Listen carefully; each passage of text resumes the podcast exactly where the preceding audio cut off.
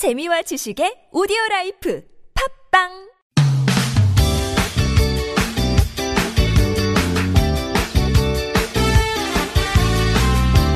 인터넷을 떠다니는 수많은 정보들 속에서 세상 돌아가는 이야기 살펴봅니다. 전민기의 SNS 세상 오늘도 빅커뮤니케이션의 전민기 팀장과 함께 얘기 나눠봅니다. 안녕하세요. 네, 반갑습니다. 전민기입니다. 네, 아우 날이 너무 더워요, 그렇죠? 더워도 너무 덥습니다. 그러니까요. 예. 아우, 타기도 좀 탔네요. 저 전민기 씨도. 탔어요.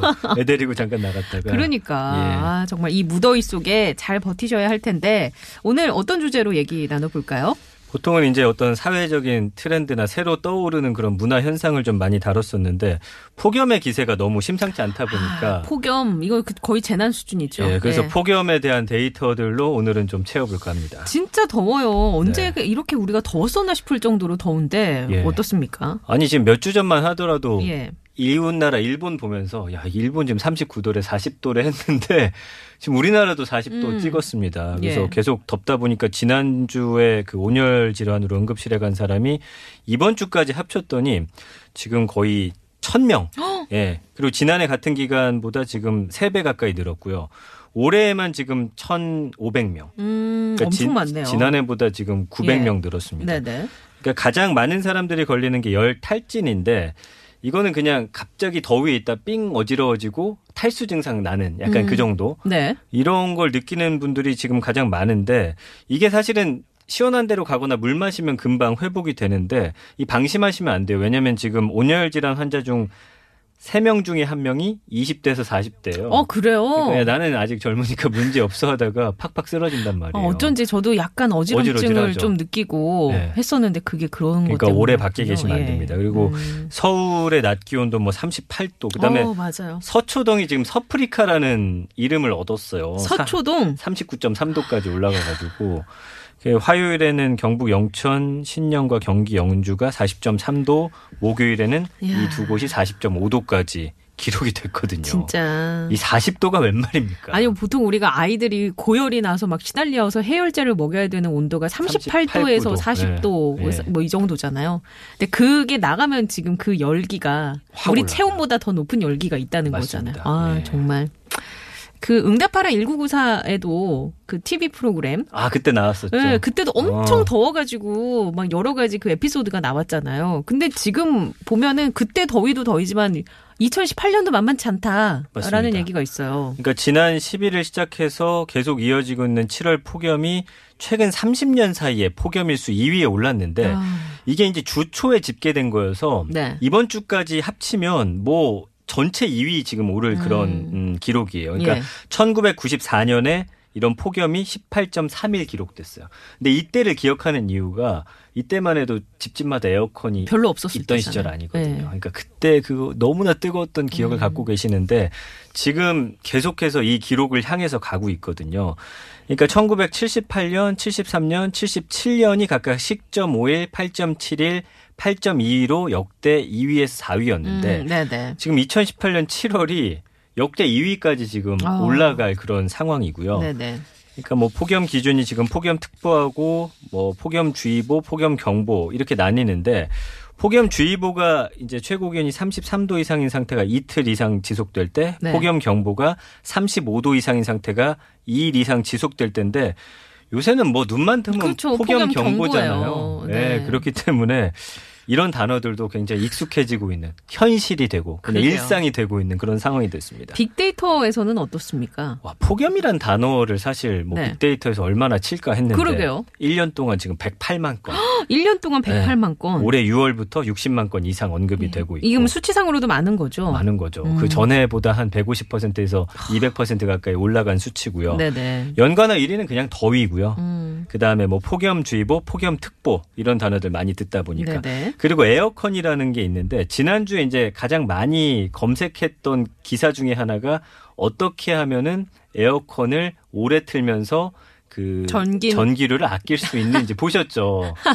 그게 지금 지난 한 주에 빅데이터 상에서 가장 많이 본 뉴스 탑5 안에 들거든요. 네네. 그러다 보니까 에어컨이라는 단어, 살인더위, 그러니까 어. 살인이라는 단어, 무시무시한 정말. 단어도 예. 연관어로 있고, 그 다음에 뭐 열사병이라든지, 이제 눈만 뜨면 기상청에 우리가 어, 귀를 기울이잖아요. 음. 그리고 일본, 그러니까 이웃나라 일본은 우리보다 네. 더 사이타마현인가요? 41.1도를 찍었는데 여기는 1896년 이후에 지금 최고치를 아, 찍은 그래요? 거예요. 근데 일본도 지금 더 계속 올라가고 네. 있거든요. 지금 난리군요. 네, 우리나라뿐만이 예. 아닙니다. 예. 그 감성어라고 하나요? 네. 그건 어떻습니까? 그러니까 덥다, 뭐 위험하다, 힘들다, 지치다, 싫다, 우려. 아, 이거 다 부정적인 단어네. 아, 너무 이제는 힘들고 지치고 뭐 이런 어려운 단어들이 폭염에 가서 다 달라붙어 있는 그런 네네. 상황입니다.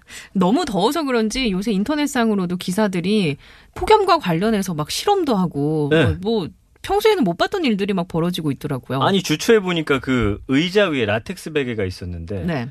자연 발화됐잖아요. 아. 그러니까 이게 바깥에서 재봤더니 어 그냥 한 40도였는데 한 5분 정도 뒀더니 이 베개가 83도까지 올라간 거예요. 근데 이게 방 안에 있고 또 의자 위에 있다 보니까 공기가 또 시원한 게 나갈 데가 없으니까 이게 100도 이상 돼서 불이 붙어버린 거고요. 어. 그 다음에 주초에 또 강원 강릉시 사천면에서는 베란다에 뒀던 그 달걀에서 네. 아 병아리. 병아리가 저도 그 기사는 봤어요. 그러니까 황당하더라고요. 이 주인이 베란다에서 닭을 키워서 네. 그 계란을 난 거를 그냥 뒀더니 사실 계란이 다, 그 병아리가 되려면 35도 이상의 온도가 계속 쭉 유지가 돼야 되거든요. 되잖아요. 그러니까 그게 유지가 됐다는 거잖아요. 예, 별일이 다 일어나고 있습니다. 아, 참. 아까 일본 얘기도 했지만 진짜 우리나라만의 일은 아닌 것 같습니다. 지금 인터넷에서 유행하는 게 기후 지도라는 게 있어요. 음. 온 지구본처럼 이걸 쫙 펼쳐놔가지고 얼마나 뜨거운지를 보여주는데 검붉은 색에 가까울수록 뜨겁다라는 거거든요. 네. 북극하고 남극일 때만 낮은 온도를 뜻하는 청색과 녹색이고요.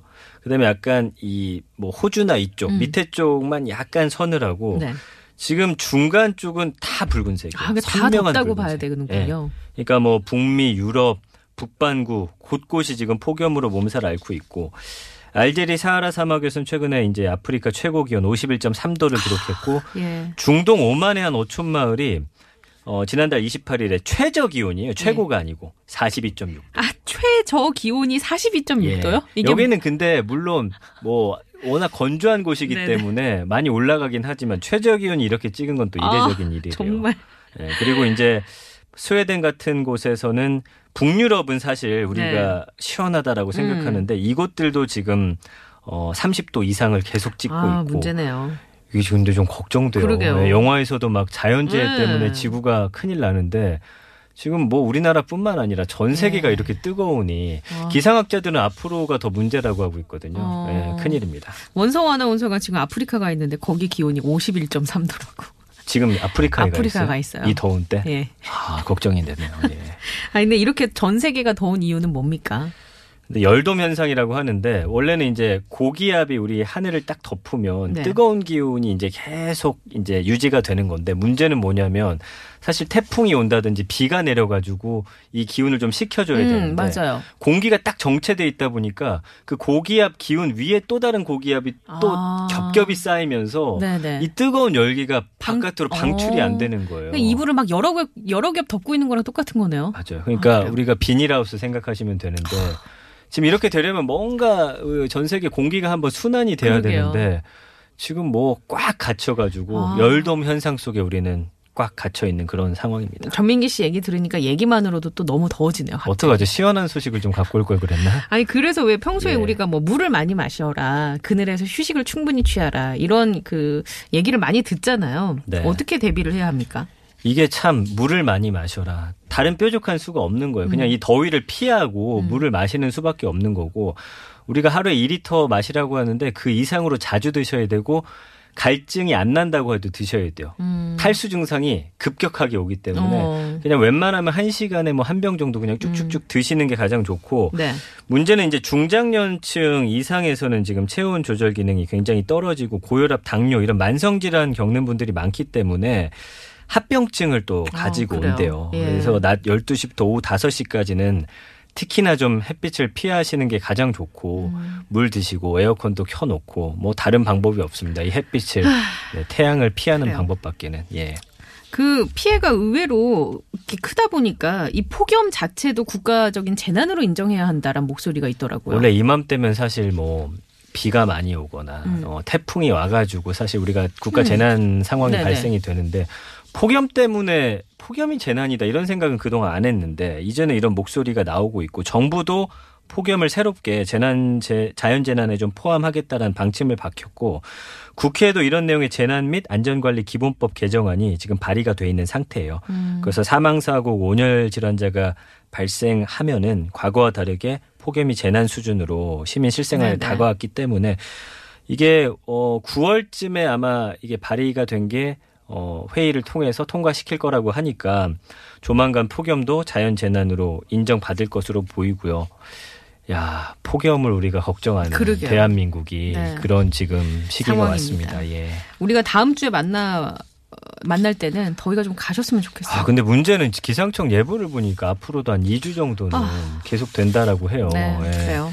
뭐 비가 좀 기적적으로 좀 왔으면 좋겠습니다. 음, 그래요. 알겠습니다. 자, 오늘 전민기 팀장과 함께 얘기 나눠봤어요. 너무 더운 얘기였어요. 다음 주엔 시원한 제가. 어, 주제로 들고 오겠습니다. 알겠습니다. 예. 들어가세요. 고맙습니다. 네, 고맙습니다.